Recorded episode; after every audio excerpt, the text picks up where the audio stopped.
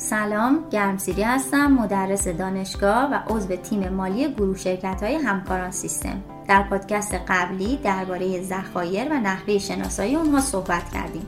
در این پادکست می‌خوایم درباره بدهی های احتمالی و دارایی های احتمالی و شرایط شناسایی اونها صحبت کنیم.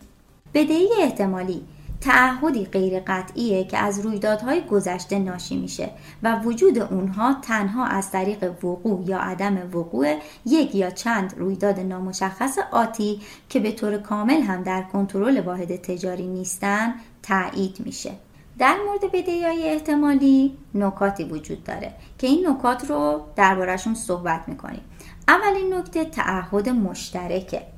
تعهد مشترک به این صورته که اگر واحد تجاری در قبال یک تعهد مسئولیت داشته باشه اون بخش از تعهد که انتظار میره توسط سایر اشخاص ایفا بشه بدهی محسوب میشه.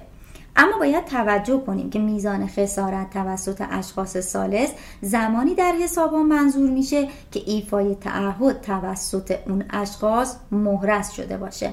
و نکته دیگه این که سقف میزان خسارت توسط اشخاص سالس تا میزان ذخیره به حساب گرفته شده خواهد بود.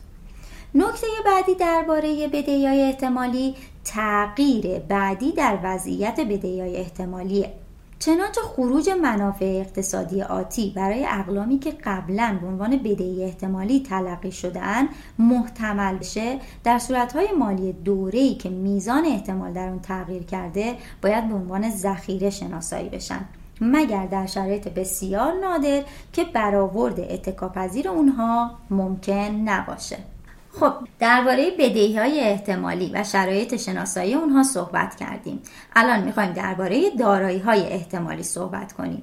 دارایی احتمالی یک دارایی غیر قطعیه که از رویدادی در گذشته ناشی میشه و وجود اون تنها از طریق وقوع یا عدم وقوع یک یا چند رویداد نامشخص آتی که به طور کامل در کنترل واحد تجاری نیستن تایید میشه.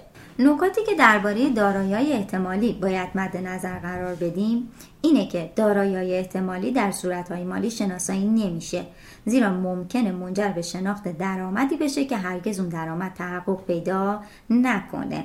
و دارایی احتمالی زمانی افشا میشه که ورود منافع اقتصادی به داخل واحد تجاری محتمل باشه. در این پادکست درباره دارایی ها و بدهی احتمالی صحبت کردیم و نحوه شناسایی اونها رو توضیح دادیم. در پادکست بعدی درباره زیان های عملیاتی آتی قراردادهای زیانبار و تجدید ساختار صحبت می‌کنیم. برای شنیدن پادکست ها به آدرس education.systemgroup.net مراجعه کنید.